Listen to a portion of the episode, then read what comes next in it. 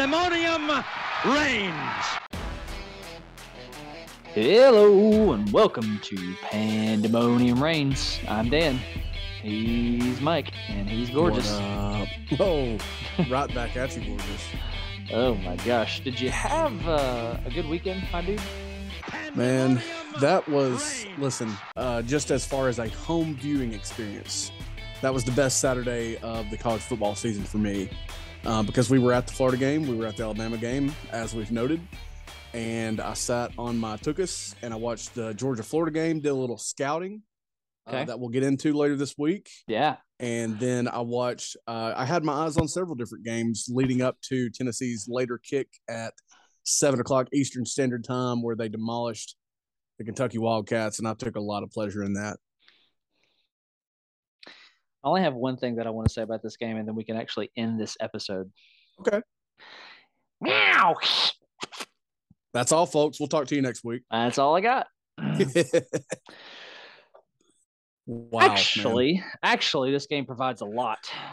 Uh, it provides Yes, it a lot. does. It it flips a season long narrative about our pass defense right up on top of its head. Um, so let's go ahead and start with the Tennessee defense, let's do it. and let's talk secondary because that's the that's the place of conversation. Doneiko Slaughter, who has been taking some snaps at safety in place of Tank Jaylen McCollough, steps in at corner and has a day. Had himself a big day, man. Stand up, Doneiko Slaughter. stand up. Will the real Doneiko Slaughter please stand up? Uh, his stat sheets don't jump out to you. One tackle, one solo, but if I remember right, he was responsible for a a perfectly timed hit on a slant route as they were inside of our red zone, uh, in which Juwan Mitchell, uh, this ball fell fell into the hands of Juwan Mitchell right off the slaughter hit. Um, had a day. I mean, so going into this, no Kamal Hadden, no Christian Charles. This is the return of return of Jaylen McCollough, right? Been out a Mhm. couple games, and I thought he did well. Agreed. honestly. Agreed. And uh, and so we roll roll out with Doneiko Slaughter, and my mind escapes me. Uh, Brandon Turnage, who also had Yeah. a good day. He did. He did as well. Who also had Hey, a you know good what? He he plays his best ball in those black jerseys. Is what it is for uh, Brandon Turnage. Something about them uh, black jerseys. He plays his best ball. Yeah. and he had a he had a, a career day against South Carolina last year. Had us thinking that that star nickel position was just where the magic was at for Tennessee's defense, and Mhm.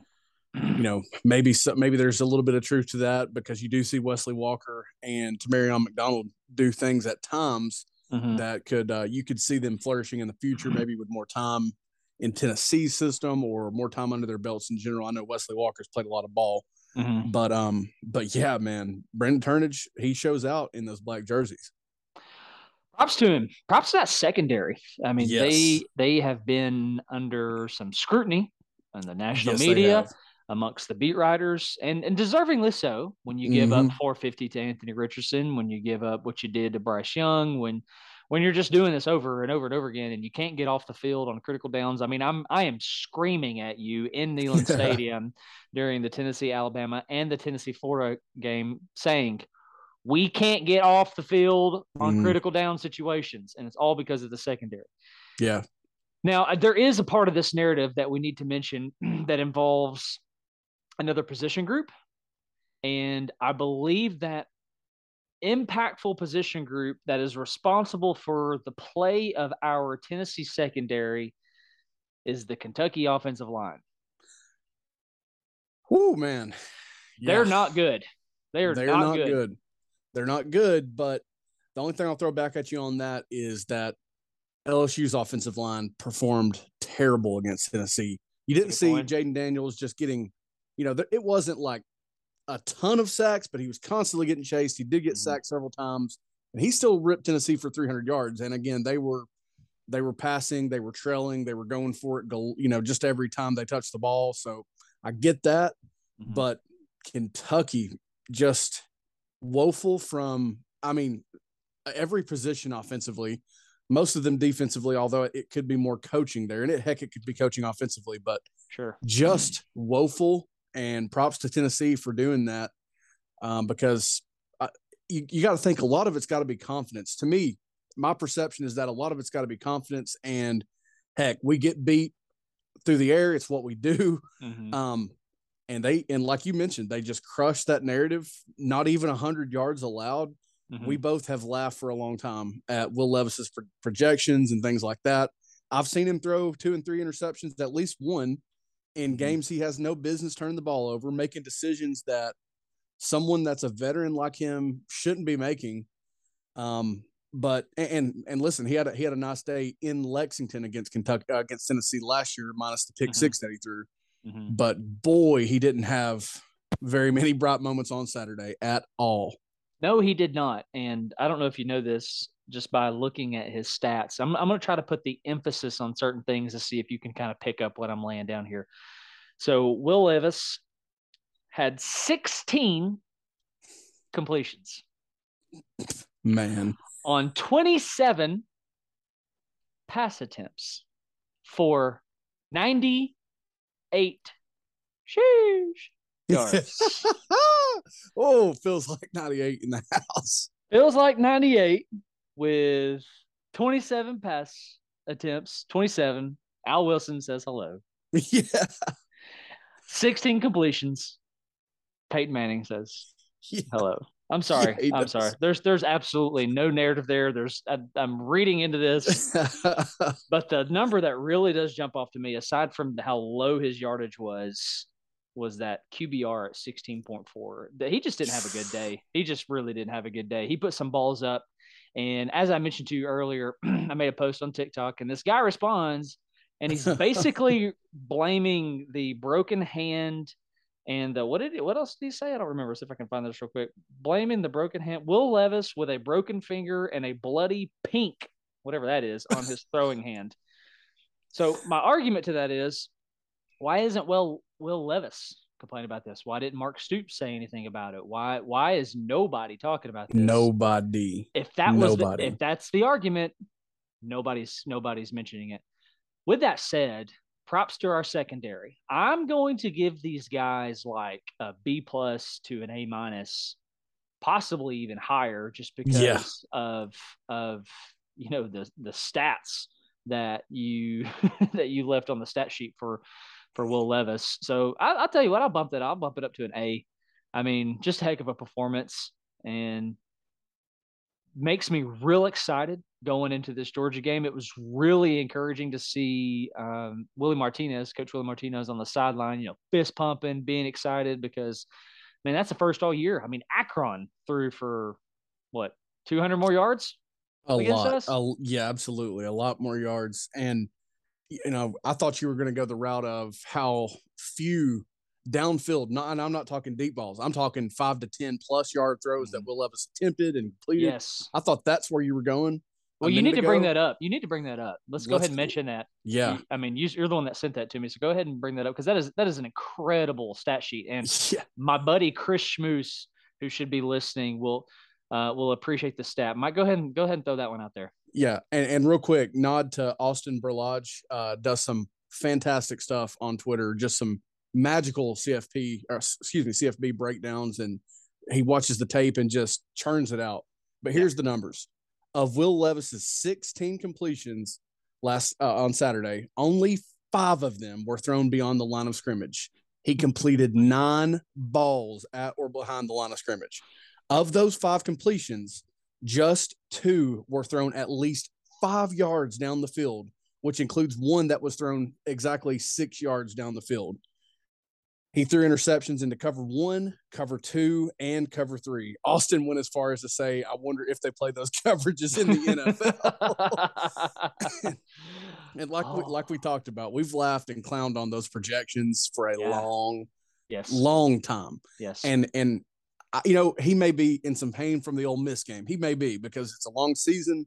He took a beating that day. Yeah, but it was his decision making and absolutely god awful decisions combined with a really bad throw mm-hmm. on the Doneiko Slaughter interception, which was a very nice way of keeping that ball from just rolling all over the ground. He did a magical sure. job of tucking that thing, mm-hmm. but it was underthrown. Maybe, maybe he's limited there health wise. I'll give him that. I'm not saying he is. I'm saying it's possible. Sure. The decision was not good. Throw that thing out front. You've got all the arm strength in college football. You can do that.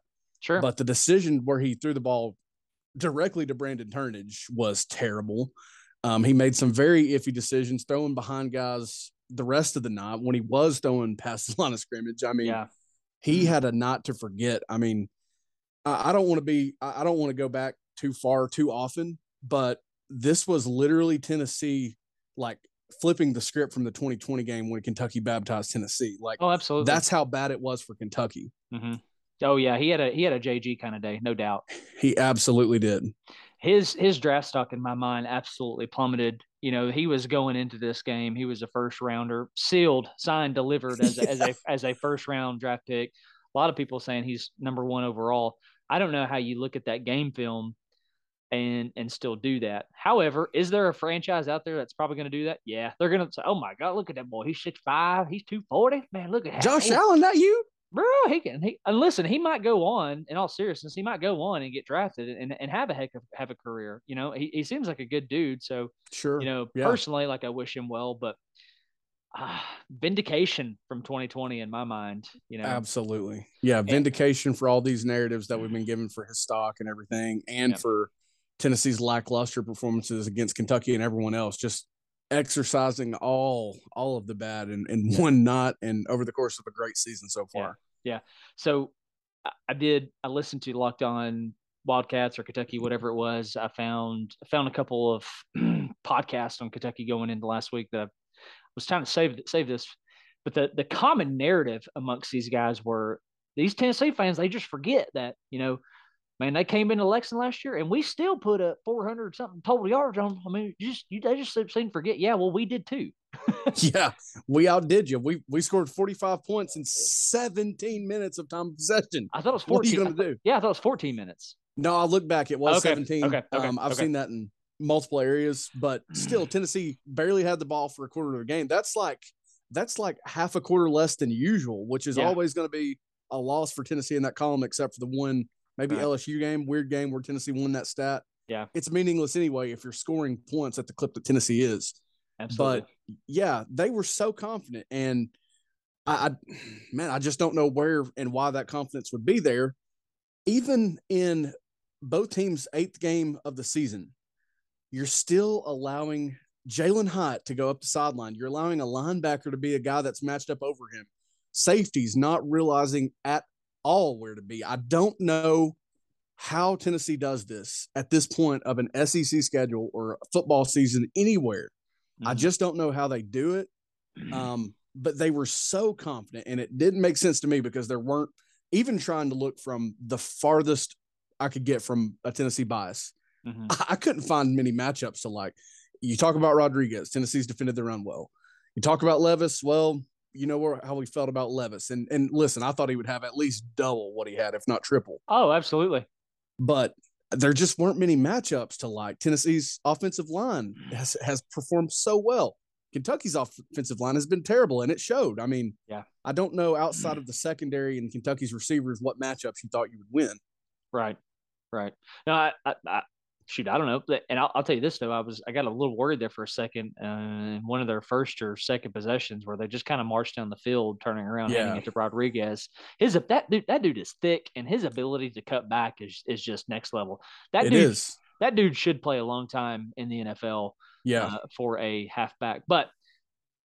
My take here, and I put this on our TikTok, is that it, Levis has uh, stock has has dropped it, it has to. It ha- yeah. it absolutely has to. But again, there's a franchise out there who's going to do that.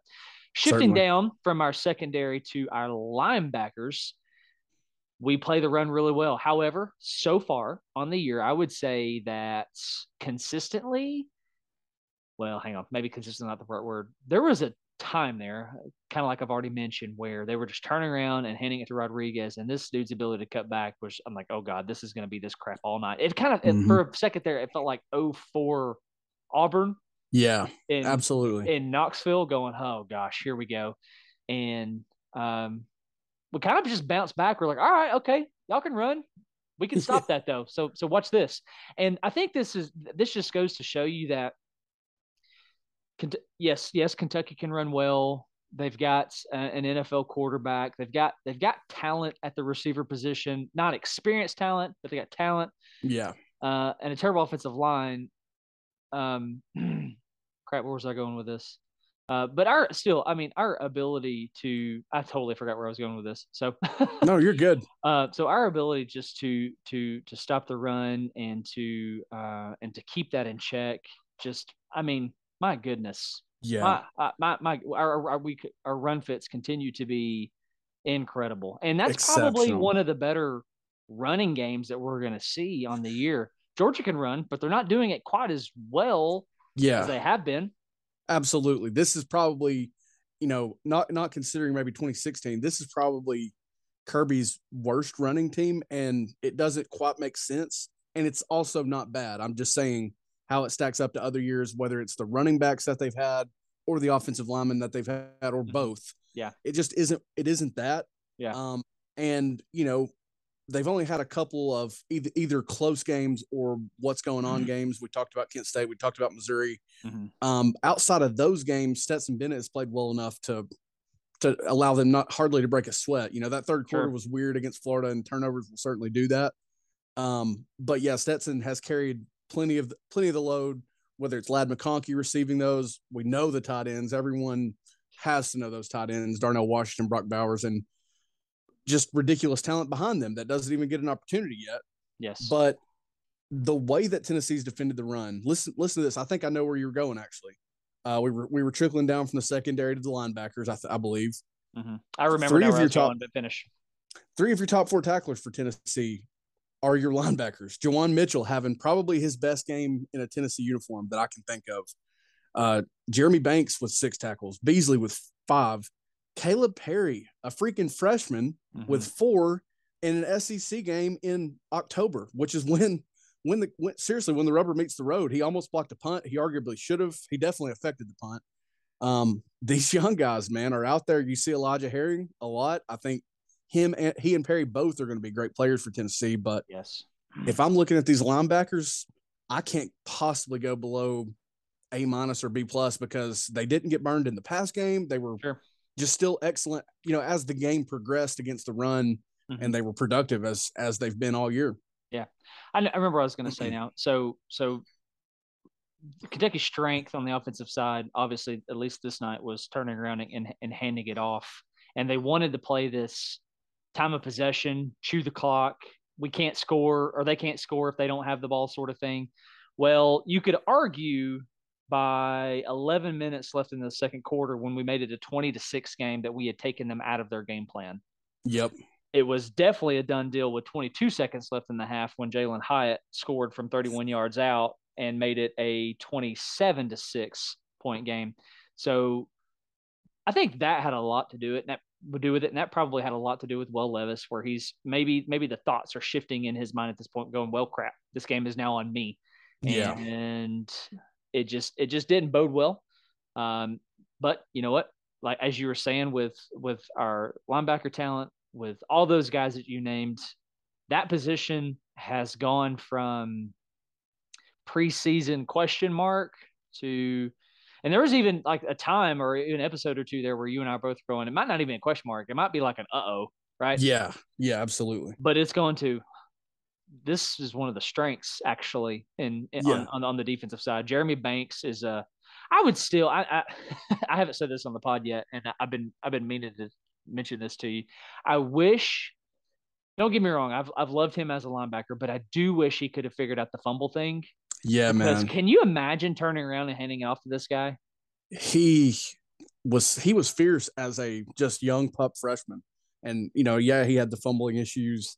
Um, he was fierce and as as ferocious as he is going and getting the ball carrier or the receiver mm-hmm. or whoever. Yeah. Boy, I would love to have seen that if he could have figured that out.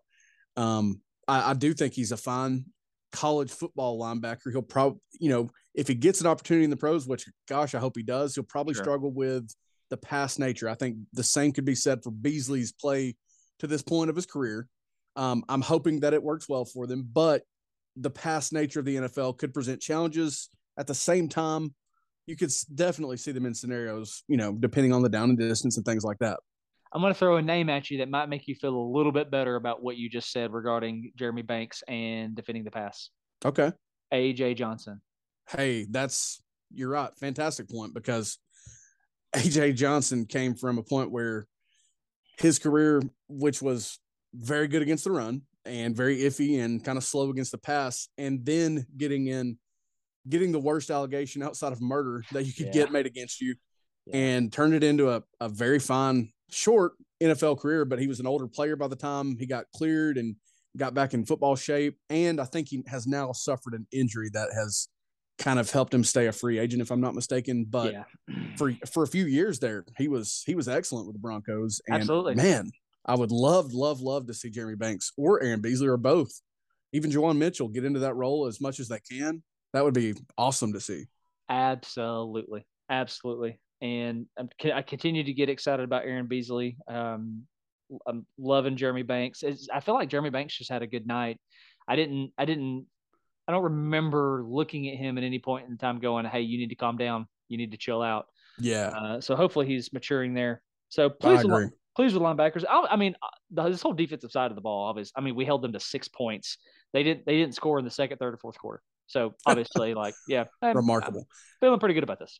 And one one more thing for me, um, to to your point, and we had this conversation in text and stuff uh, about Kentucky getting away from their game plan and holding on to the ball Yeah, that interception when Doneiko Slaughter just absolutely murdered Dane Key and mm-hmm. Mitchell took it back 48 yards, it looks like. Mm-hmm. That is the point where it really flipped for them because they were on the verge of scoring and yeah. keeping it a close game. Who knows what happens? Obviously, they didn't hardly even threaten until yeah. later in the game to score again. But, you know, it just makes things different. If they're able to still know that they can chew clock, they can run the ball, maybe it continues to work. I don't necessarily think that it would have over the over four quarters of the game, but that mm-hmm. really, really put a strain on them sticking with that game plan. Didn't it feel like that that play almost broke them?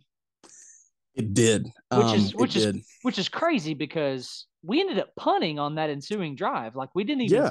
we didn't even turn that turnover into points, but it's like they never recovered. Yeah, yeah, and that and that really worries me for if I'm looking at Levis's pro potential. Um, you got to be able to bounce back and forget about a mistake or a bad break. You got to be able to just get past it quickly. Yeah. Um, and and I know they got crushed. I know it was a, a big loss. Um, but his body language and kind of the way he was talking after the game, I mean, yeah. To me, it almost sounded like he was on the verge of tears. That won't that won't travel well. That won't bode well at the yeah. next level. you know, kind of like we talked about Spencer Rattler coming in, where he lost his job in the Big 12 against those defenses. Yeah, Levis has done better than Spencer Rattler has at times, and he has earned some of that, uh, those projections, but everything is only going to get faster and more difficult from here. So I don't yeah. see that from him not to continue to beat that dead horse. Agreed. Agreed. Agreed. Well, let's make our way down to the defensive line. And I'm going to throw a name out to you. And I just want you to just tell me where you're at on this guy because he he made a play, and from this point of him making this play, I kind of couldn't stop watching him. Da'Jon Terry. I had a feeling that was going to be the name, and this is what I like about how Tennessee's handled the transfer. Not to go on a rant before I answer the question, but he's been an impact guy this season. He's added very valuable depth this season. Yes. Um, you're finally seeing that from Juwan Mitchell, though it took longer than we wanted it to. You're seeing that from Juwan Mitchell. Mm-hmm. You got instant production out of a guy like JaVonta Payton a year ago. You get it from Bru McCoy this year. Though Tennessee may not be adding transfer numbers just in droves like other mm-hmm. teams are, why did they not add this guy? Why did they not pursue this guy? Yeah. The guys they're pursuing, by and large, are really making an impact, whether it's a former five star or a former guy that went to Kansas like Da'Jon Terry. And That's right. Kansas. It, I was trying to remember yeah. where he came from. Yes. Yeah. And it's amazing because in this game, a common theme was if Kentucky's running, Tennessee was getting some pressure up the middle as the game progressed. Uh, they're early, they weren't as much, but as the game progressed, he was, re- you know, he or his, uh, you know, his cohorts there in the uh, D tackle region, the middle of that defensive line, were getting a lot of pressure, mm-hmm. causing some chaos up the middle. Mm-hmm. And then on that sack, you know, that made me just really happy for him because I was like, man, if he if he can just add some more confidence, I mean, he's he's going to be playing at a really high level. That and the way that the linebackers, I meant to say this a moment ago, but the way that the you know you're getting it from everybody almost on that defensive line and that on that front it makes me wonder if those those two areas and mm-hmm. listen the defensive line's been amazing this year compared to what we thought they might be yes. but it makes me wonder if they can't kind of continue to be like the offensive line has been this year where we had questions we had concerns. Yeah.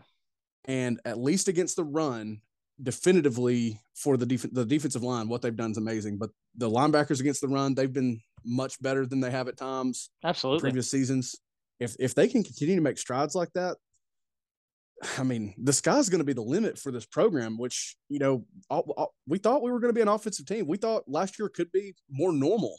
Yeah. And it's definitely not been the norm. Yeah, there's been games where defense has gotten burned, but we didn't have hardly any games to hang our hats on defensively last year if it was a legit you. opponent. I'm telling you. Hashtag pay Rodney Garner.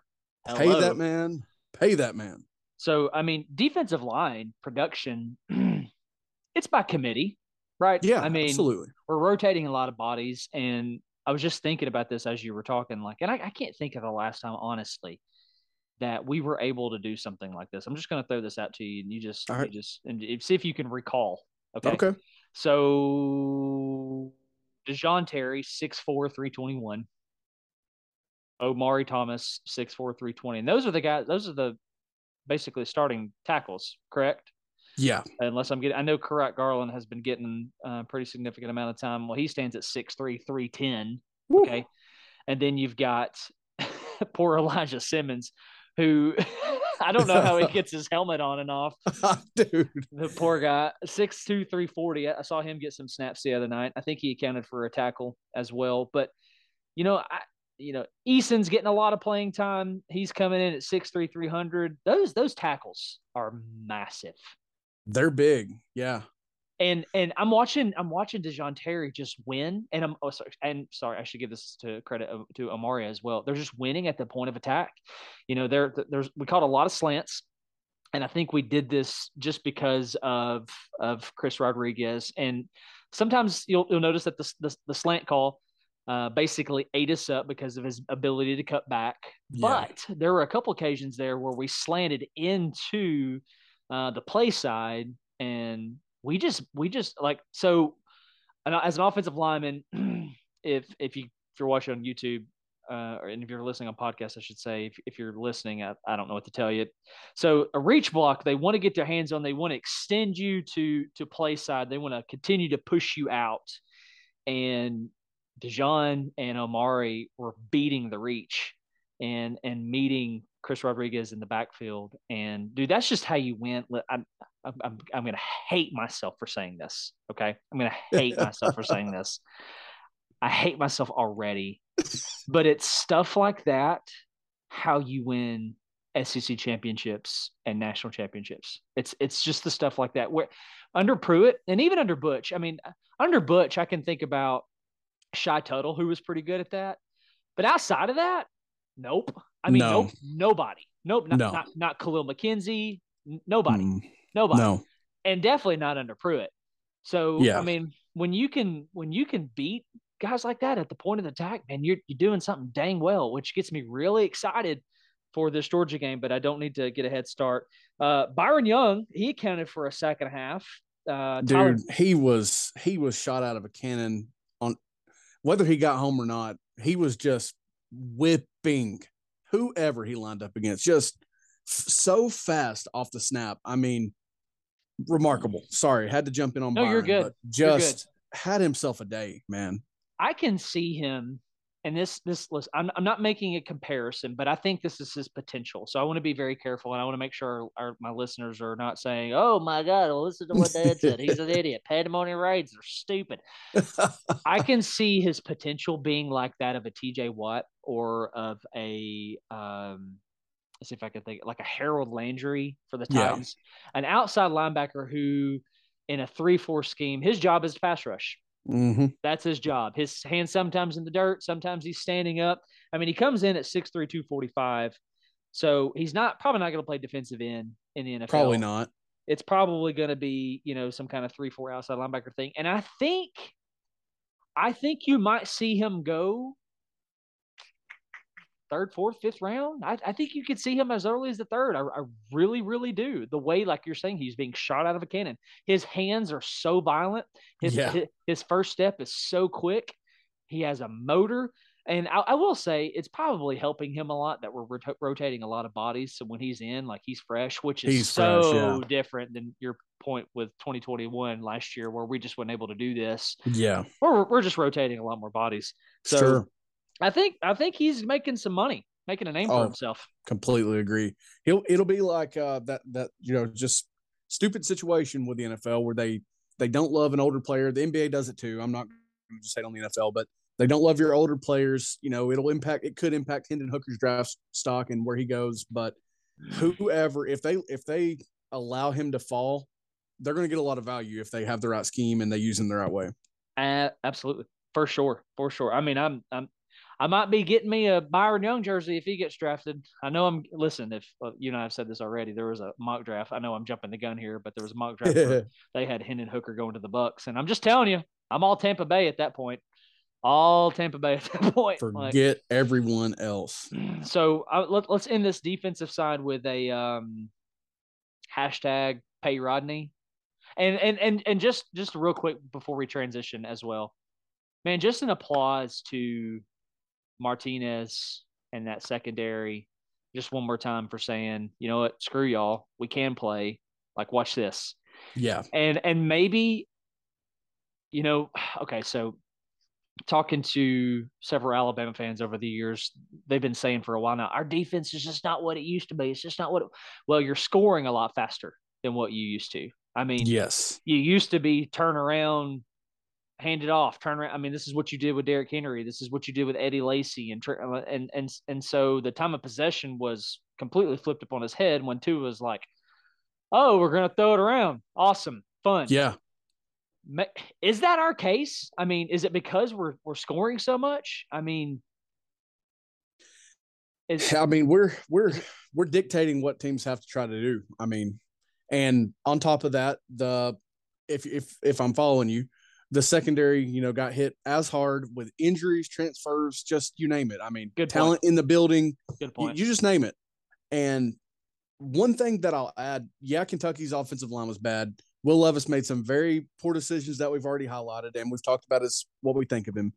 But Kentucky has some speed at receiver, maybe even do, better yes. than than teams that have burned Tennessee. Certainly better than like a Florida. Florida's receivers are by and large not fast guys. Yeah, they can they can run They're routes big. to beat you.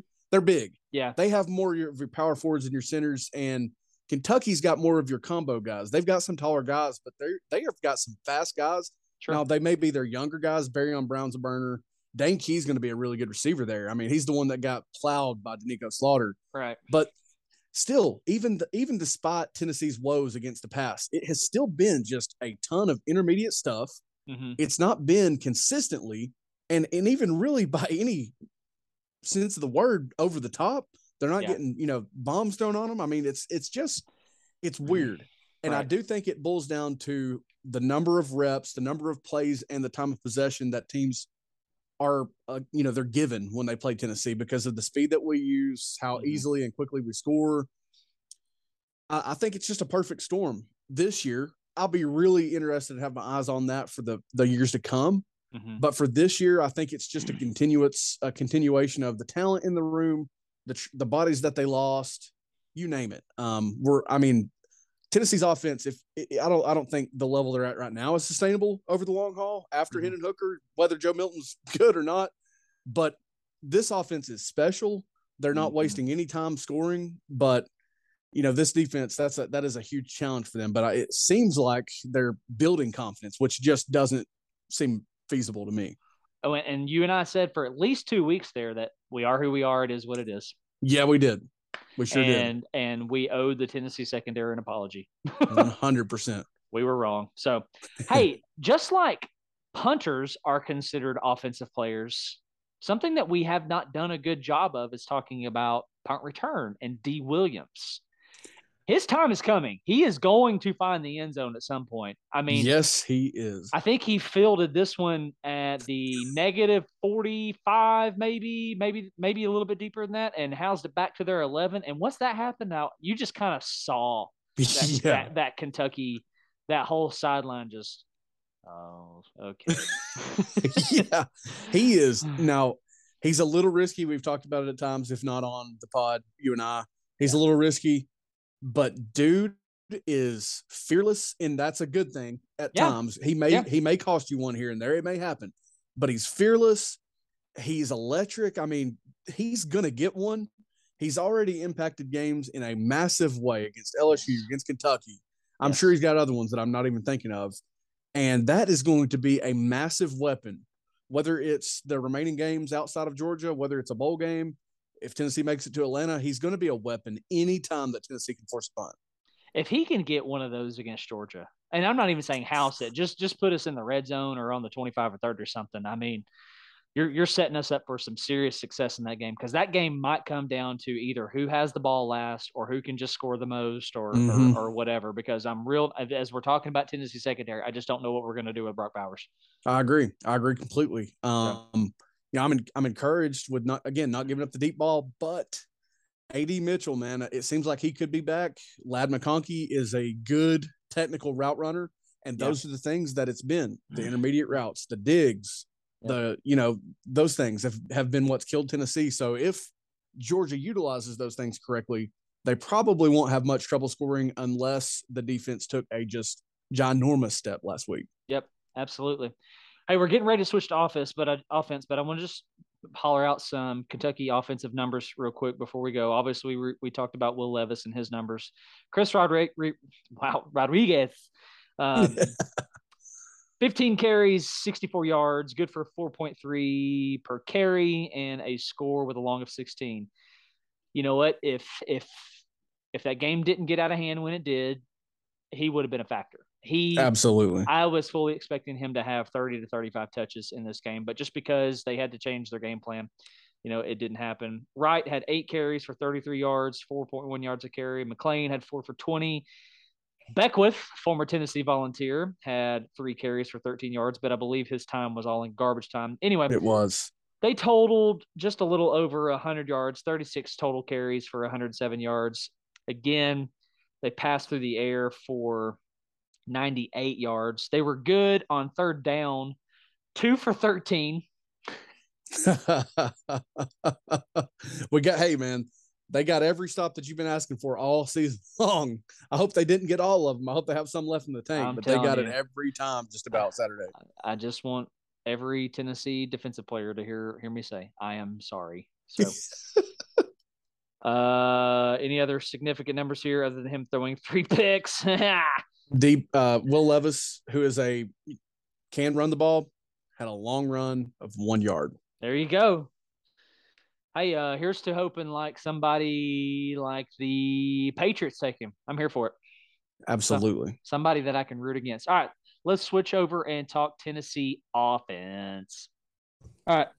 So usually we kind of work our way, uh, start out and work our way in. I want to do this a little bit differently this time because, man, I was just so pleased with and happy is what I really should say is for a dude named Jabari Small, who 21 carries, 78 yards, who just turned it out, man. I mean, if he's if he was dealing with this this this pesky shoulder injury, didn't really seem to show signs of it. So props to him.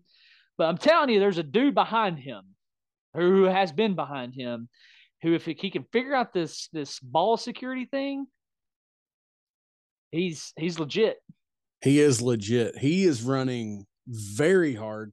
I got some good news for you. You want to know what that good news is? Bring it on me. They're both going to be there next year. Oh, both Oh, of them. Yeah. They will not lose a single soul from the running back room unless someone decides to transfer. And if they decide to transfer out of that running back room, that's a bad sign for them. Um, Sure. Unless there's just something that we don't know and can't see. But man, Jaylen Wright's running well. It's been a it's been a little bit now since he fumbled. He did have a uh, apparently Bama fans and those that hate us are confused why the whistle was blown early because J- Jaylen Wright put the ball on the ground against Alabama. To me, it looked like that play was already going backwards, whatever. Um, he he's cleaning it up as he goes. I would certainly love to see no additional fumbles for the rest of the season, but he, dude, he he got seven rushes Saturday, and he was like, he he ran every time like I don't have many more left in me. I'm gonna, I'm gonna make it count.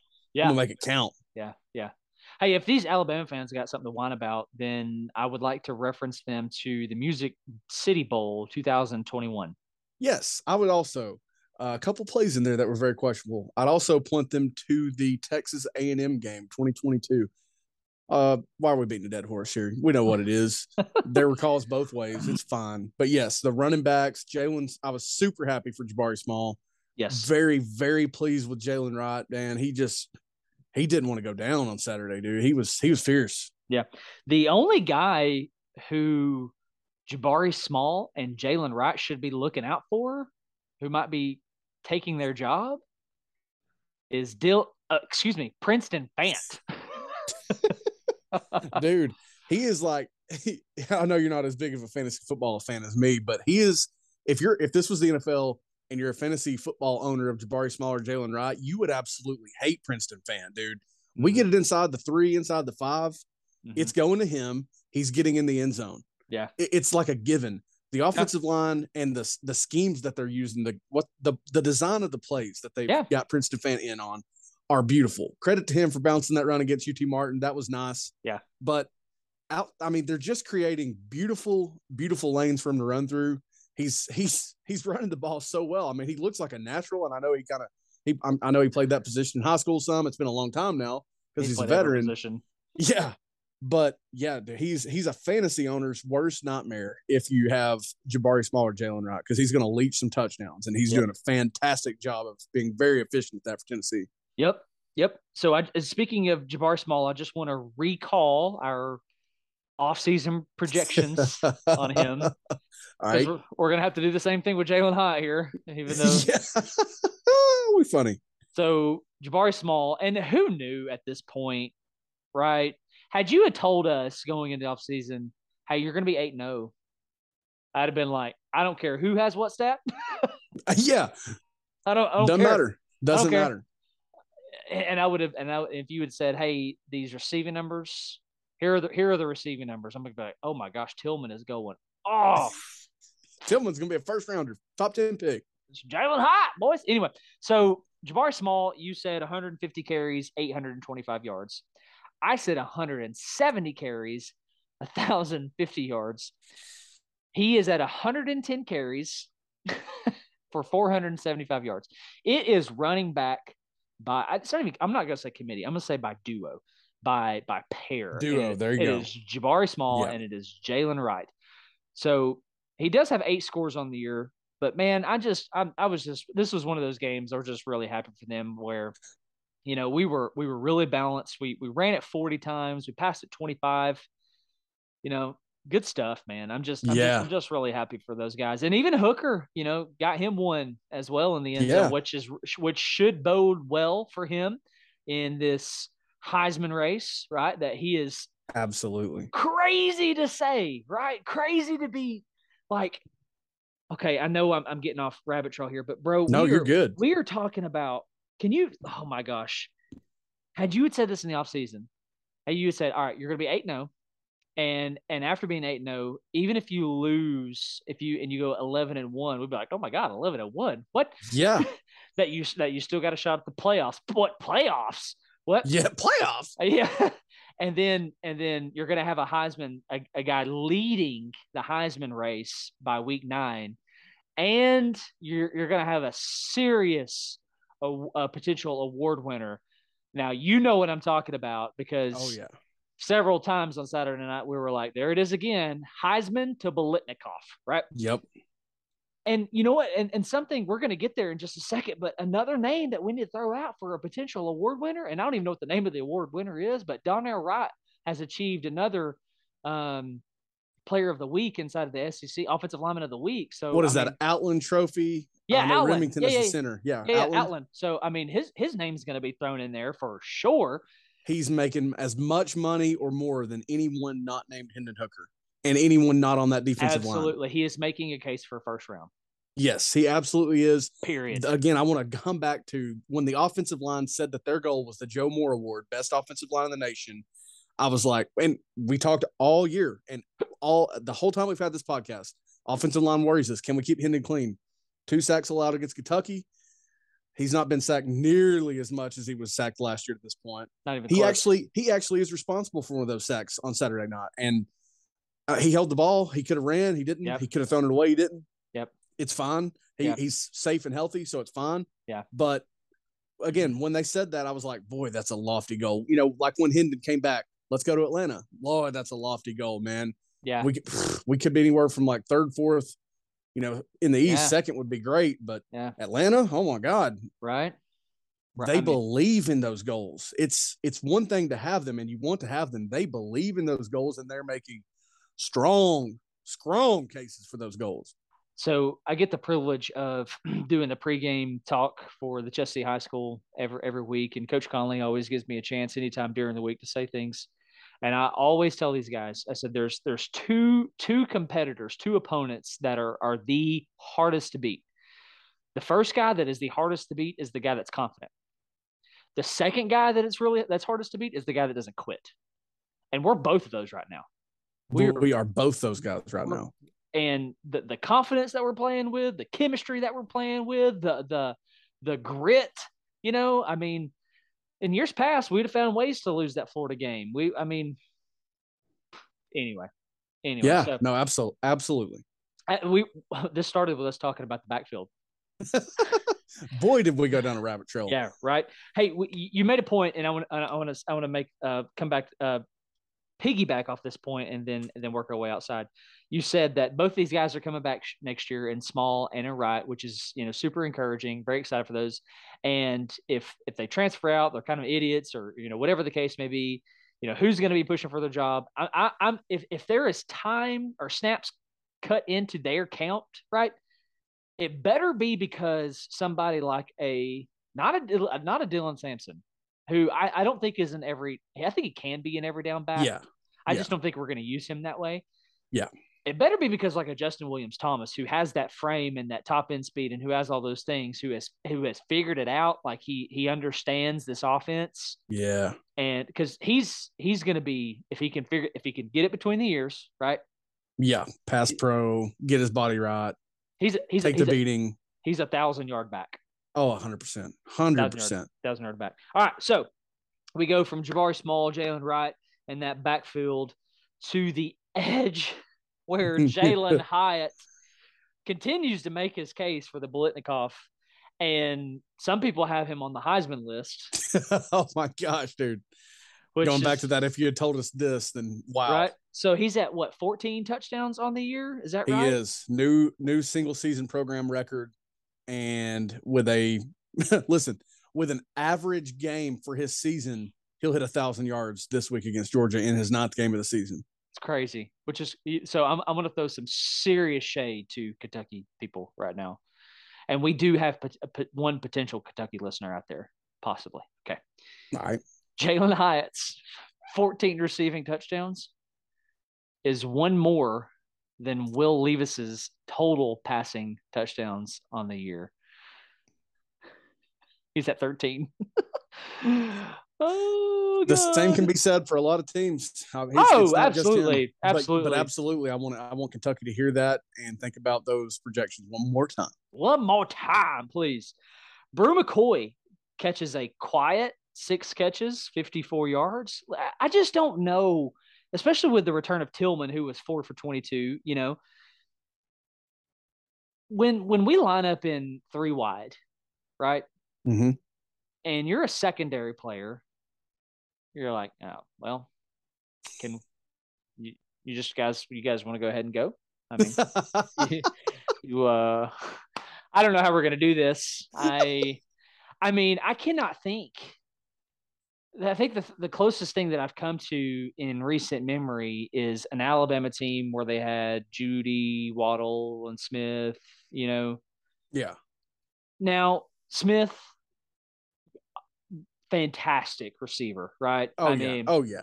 waddle fantastic jeudy incredible route runner those guys are Ruggs, obvious- uh, burner. yeah, yeah, yeah. So But I'm talking about the intimidation factor. Oh yeah. Oh yeah. where Tillman stands at 6'3", 215, where McCoy stands at 6'3", 220, and Hyatt is only at six foot 180. But if you Hmm. blink, he's by you. Yeah. Yeah. So again, I'm just going, what do you do? What do you can you imagine?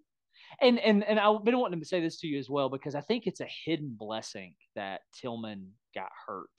Yes. Since it's not anything long term, Yeah, since yeah. Tennessee, you know, handled it well. Yeah, Yeah, I got you. uh, where a Jalin Hyatt was actually able to step up the way he was because we saw in the pit game Hooker was looking for Tillman. He Oh was yeah. he wouldn't know where he was. So now as we go into this Georgia game, Tillman's back, you know, round two since his since his return. I get it. That Georgia secondary is loaded. Malaki Sure. Starks, all those dudes. But I'm I'm telling you, I, I one look at this receiving core and you're like, oh, oh god, yeah, dude. Yeah. So anyway, um, as you said, Hyatt uh, is at 907 yards. Maybe he can hit that thousand yard mark come Saturday. He put two more in the end zone, and Small got him a receiving touchdown as well. I just, I, mean, how do you, how do you, how do you talk about this receiving core every week? The way that they have performed with with Hyatt leading the way, and and Hyatt is not getting enough recommendation or excuse me conversation in the way that we were talking about Ramel Keyton. Hey, dude, Yeah. props to you for staying Oh man. and toughing it out and and and and saying to the public that it's your fault. You weren't the one working. And now Jalin Hyatt is in this conversation saying, you know what, I didn't last year, you know, whatever. And look what this dude is doing. And I just don't know how you're not a four star and five star receiver looking at this going. I want to. I want to my go. name on the dotted line. I want to go to Knoxville. Like, Yeah. I, I I want to go to Knoxville. I just don't know why. You know, we don't have 13 receivers committed this far. anyway, I, any other comments there on that receiving group? I, I just want to talk about Hyatt. Um, one one other thing. Every down to every ounce of energy and motion that he makes on a route, blocking, sure, but on a route, it's so intentional. It- he knows what to do and how to do it, and he's got the speed of. I mean, he's he's just one of the fastest players in the conference in the nation. Mm-hmm. but specifically his second touchdown um Saturday night. Kentucky lost him, we know. I, when I watched that, when I saw that play, excuse me, I was like, man, he must have just blazed off the line of scrimmage. It must have just got lost. Dude, no, he delays his release. He set he set Kentucky up for that because Tillman or whoever was outside breaks to, breaks towards the, over the middle, Mm-hmm. and you know, the, again, the linebacker's kind of looking at Hyatt, thinking he's got somebody behind him. I'm sure. Mm-hmm. And Hyatt's like, no, you don't. And if he if he is, it don't matter. He was so far inside with the with the outside receiver that he that he kind of went with and looked at that it didn't matter. He's so intentional. He is so so fast. I wonder, and I'll, I'll look this up. I'll look this up maybe before we preview the Georgia game. I wonder how many drops he's got this year because I seriously can't name like three. I, maybe seriously, he he he might have a couple. early he does- season, right? Yeah, like against Pitt, I think there was like a higher ball Okay. um, that he had a chance on, but he's so intentional. The work, dude, that they, you know, they talk about it a lot. How many they caught in just on the machine with the quarterbacks, Mm. everybody seemingly bought in. Mhm. Sign up and come play in Knoxville. And I know we've got some receivers that I'm excited about, frankly, for sure. but how we don't have more, boy, boy, Carnell boy, boy. Carnell Hey, Tate. buddy, Carnell Tate. So a- about this this touchdown play that you're talking about. So this outside backer is six to seven yards off off the ball, and he is inside leverage on Hyatt, and Hyatt gives him a move that you would give most corners when they're on press. Yeah, And this guy is flat footed, yeah, and Hyatt's like, "Bing bong, watch this." Deuces. Yeah, deuces. And obviously, now part of this this play is because there was no over the help, over the top help. But anyway, I mean, the after if we think about this, if we if if he can put up some decent numbers, you know, 40, 50 yards against Georgia, what is he going to do against South Carolina? What is he going to do against Mizzou? What is he going to do against Vanderbilt? Not much because Squirrel White and the second team will be in by halftime. I'm sorry, I'm I'm just going there. Well, you know, I mean, at this, I mean, he's been he's been good for one score. I oh, mean, oh yeah, absolutely, so absolutely. But I mean, seriously, if if things go as they've gone, the second team will be in early third quarter if if they want to be. Yeah, absolutely. So we we've touched on it just for a second, but the offensive line, man, playing playing out of their minds. Uh, again, we said this on a, on previous episodes. Position of concern going into the season, not knowing, you know, who that left tackle spot is, and their Darnell Wright is, again, he's he's making money. Dude is money. making money. Props to uh, Carvin and uh, Javontez Spraggins and and Mays. I mean, we just we got a unit we have a unit. We don't have yes, like we a, do. We don't have a position group. We have a unit. And oh man, we I'm, sure do. I'm tickled.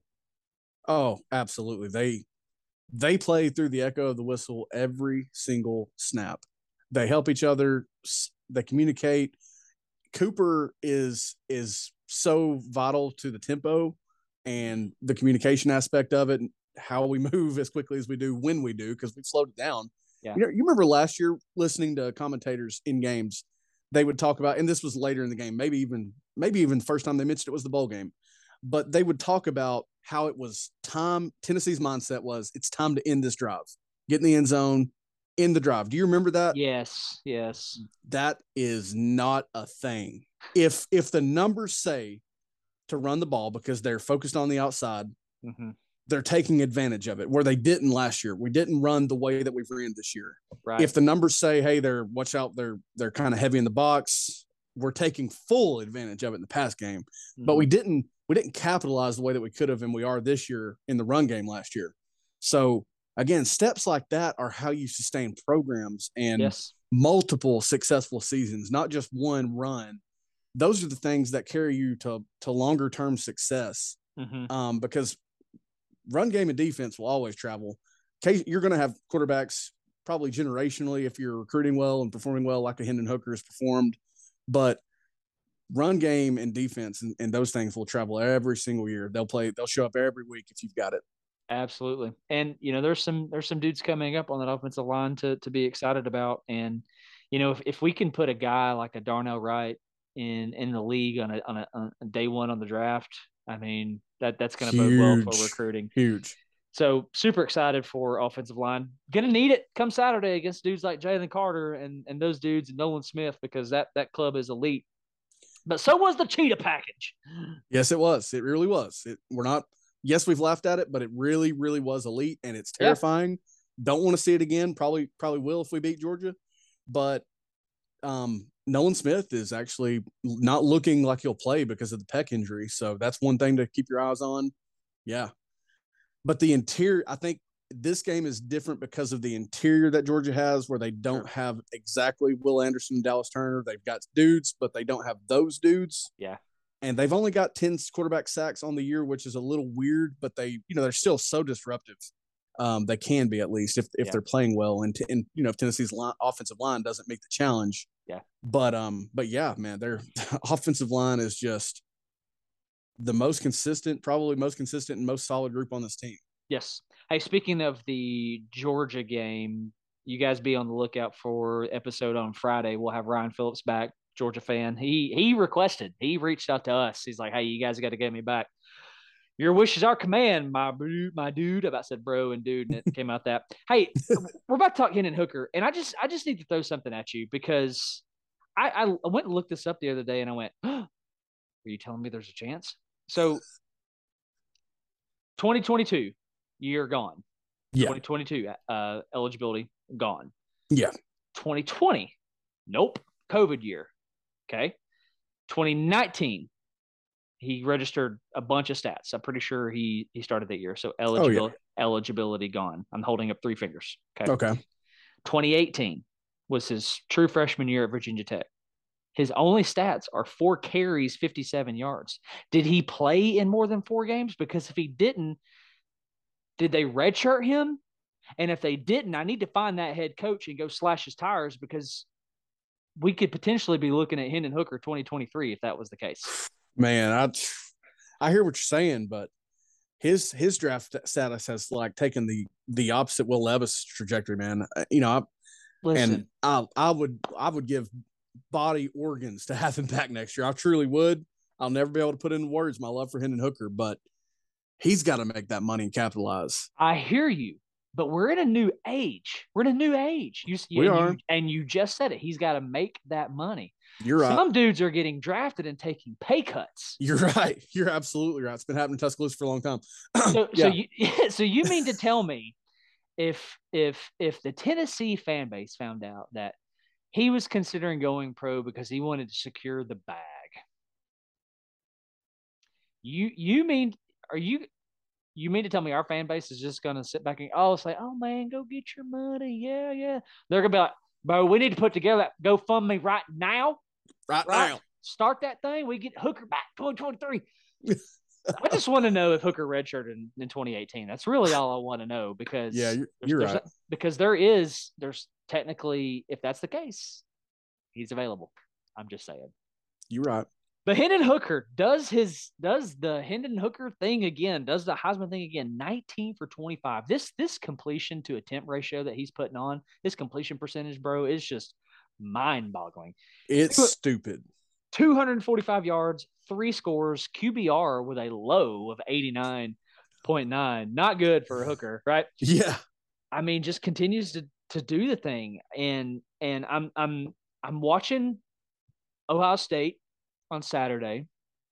And CJ Stroud, if I remember right, had a good day. Let me just compare these numbers real quick, see if I can pull this up. 26 for 33, 354 yards, but only one score. We have played better defenses than Penn State. 100%. And I, I mean, let's just take Alabama for a second. I mean, that's that's an elite defense. It's an elite pass rush. I mean, those those, but we kept figuring out ways to match up Hyatt on Helms and did it good for five scores. I'm just happy to see several people say, you know what? No, it's not Stroud. It's it's Hooker. Yeah, the, you know the, the, he he became he he usurped C.J. Stroud in the the Heisman odds Saturday. He finally took over mm-hmm. the number one spot in the odds. Um, unlike the voters were afraid to do and put Tennessee at number two in the rankings, which we will talk about, whether it's on the the Georgia preview or whether it's a rant at the end of this episode. It's what, a rant at the end of this episode. You've already got me pissed off. But he usurped CJ Stroud. That's the thing. When Stroud put up 354, I mean, he he outdid him in, in yards by over 100.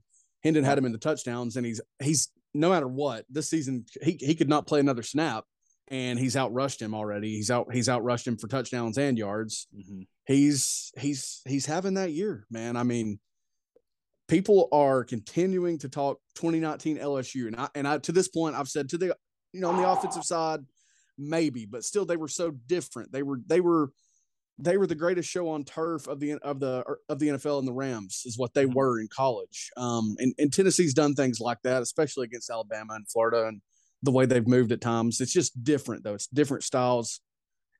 Tennessee's defense would still have to continue to take steps and prove more consistency to be 2019 LSU, but no no one else is been has been closer to 2019's Joe Burrow than than Hendon's played this year. Oh yeah, I don't really love that comparison. I just don't. I, I still don't think that's us. Oh yeah. And but I, I will say if if you have to say all right, who's the closest? Oh, 2022 Tennessee. No. Yeah, absolutely. 20, yeah. Hendon Hooker, 22 Tennessee. There's nobody else that's this close. Yeah, absolutely. So comments on Hooker. I mean, I, I know that Joe Milton got some time there towards the end but I mean, Kentucky's defense is good. It's a good. It's a good defense. It is a good defense. Um, that I, I I come back. Yeah, he was he was finding open guys, delivering the ball well. That that speed option touchdown run though, that was nifty and mm-hmm. that that was just beautiful and like a it, you know when the competition because you've got one more game against stout competition in Georgia. Missouri's defense is, is stouter than it was, but their offense isn't what we faced and will face. that's going to be as close to a little baby Heisman moment as you can get over these these non huge games. Is is that speed option run that he had? It was just nifty and yeah, it was an important stat. Just to be frankly on, and honest. Yeah, yeah. So uh, regarding the words Hooker and Heisman, he's got a dude's got a chance to win it on Saturday. Absolutely. He's got a chance to win it. Absolutely. Saturday. If he goes Certainly. in, if he goes in and does I think something similar, 19 for 25. Of course, I think I think that number is going to be higher. I think that yeah. number is going to be higher. 100%. Let's say he does something like because he's average. I, um, I think Florida was like 22 for 28. Yeah. He seems to be right around that five, six, seven marker on incompletions. If he yeah. does that, let's say he's 27 for 34, 35, 3, 15, three scores he's won it. I mean, he's won it. because you've now done it against a good Kentucky defense. You've now done it against Georgia. You've now done it against uh, Florida. You've done it against Alabama. I mean, LSU. LSU. I mean, goodness. What else do you want him to do? Yeah, there's nothing else you can have him when, do. When when CJ Stroud's going to play his first game in Week 14. So whatever. Yeah. Hey, any other thoughts there on on Hooker as we begin to land this Orange Cast? Nothing else on Hooker other than I love you, bro. I love you, bro. I'm, I'm I've asked my family for a Hendon Hooker orange jersey for Christmas. That's what I want. Sure hope my family is listening. Sure would be a shame if they are not listening right now. Tweet tweet calling all Tuckers. hey, I'm pissed as we begin to land this. I yeah. I have never in my life of of following this sport, of playing NCAA 14, of NC other NCAA, of of of seeing a tie in the AP top 12. If that doesn't scream, we were just not yet convinced of Tennessee. It's that tells me you look at the brand I, if you were to look at this, if you were looking, okay, this this team, said team, team A has played this team, this team, then here are the final scores, you know, and here's team B, you know, question mark on who they are. They've done this, this, and this. Are you seriously going to tell me? Are you seriously going to tell me that we've tied for tied for second? You've never done this in your daggum history. I couldn't find it. I could I wouldn't look. I couldn't find it. Maybe I didn't nope. look very hard, but I couldn't find it. But the Associated Press puts Georgia number one, I believe, and yep. Tennessee and Ohio State tied at two. And and so I just have I have two words that I want to say to the Associated Press, and I've said all season long. There are a bunch of dudes who really just don't pay attention, or they're you know they're the beat writers for their own team, right? Which it's it's just a messed up system. This the same thing as it is for the Heisman. But here's what I want to say to the AP Top 25 this week: Screw you because that's bullcrap. That yes, is, it is. I mean, just uh, okay, whatever. I'll stop because it's it's it's not words that I can say. Yeah. No, absolutely. There was a guy that uh, Mike Berardino, I believe is his name. I can't remember exactly what he covers or who he covers. I think it's Notre Dame, but don't quote me at all. Do your own research there.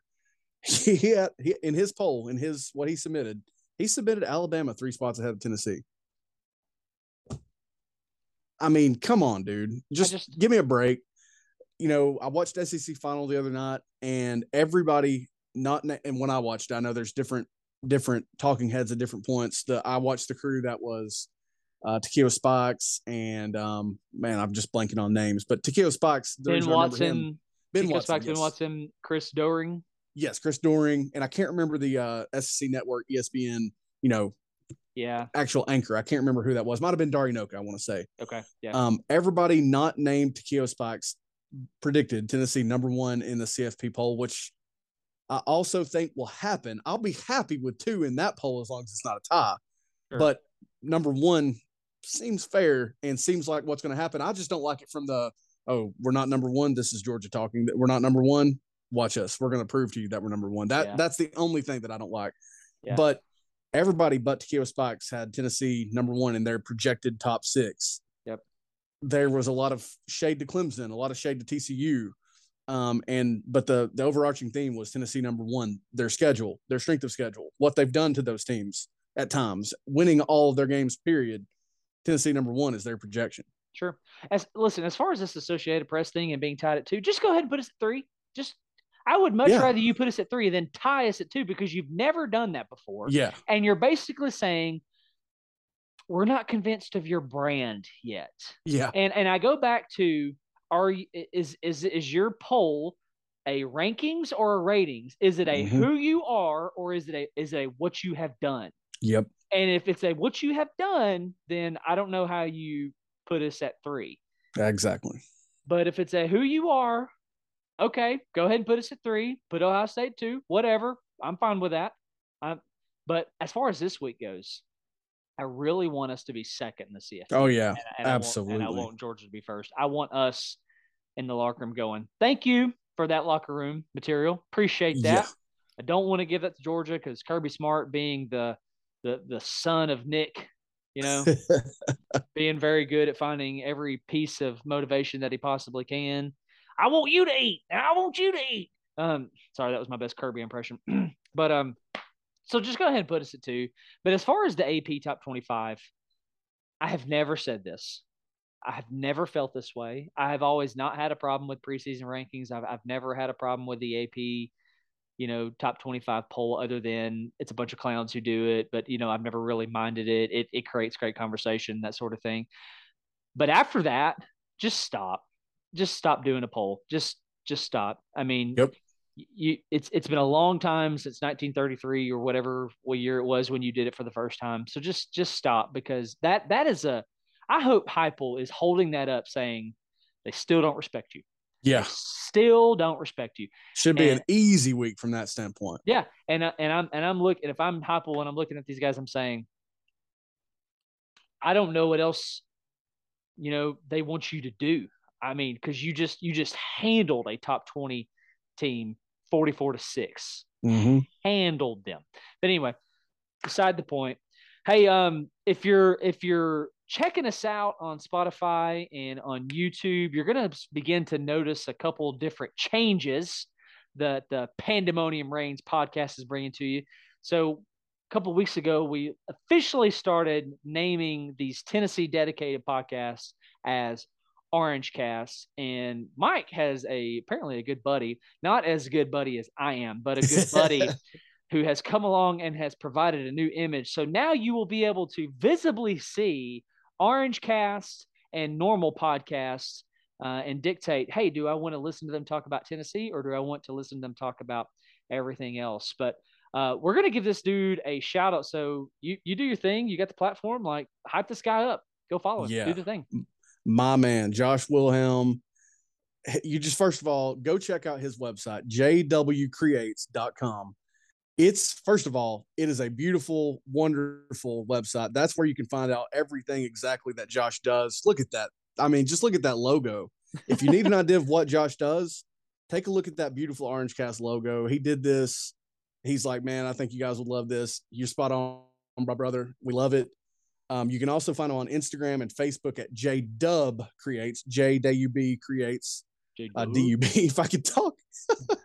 but yeah, I mean, he can do uh, album covers for you. He can do websites, graphic design, logos. I mean, he's a very talented, good, good friend of mine. Love you, brother. Thank you for the the logo. And check out jwcreates.com. I'm trying to make my screen shareable here. Let's see if I can do this real quick. You can see my whole desktop right now, I believe. But there it is. That should be it right there. Is that the image? Can you see it? Um, No. I'm still seeing your face. What the Okay. heck? Well, my face is beautiful, so let's not worry about it. It is. Um, it is. Yeah, hit up jwcreates.com. Check him out on Instagram and Facebook at jdub creates. And man, hit him up with any needs that you got for graphic design, logos, album covers. I mean, my man is is on point. Uh, level of details that I've not seen with anyone that I know on this level. So thank you, brother, for the logo. And we know you all will enjoy it as well.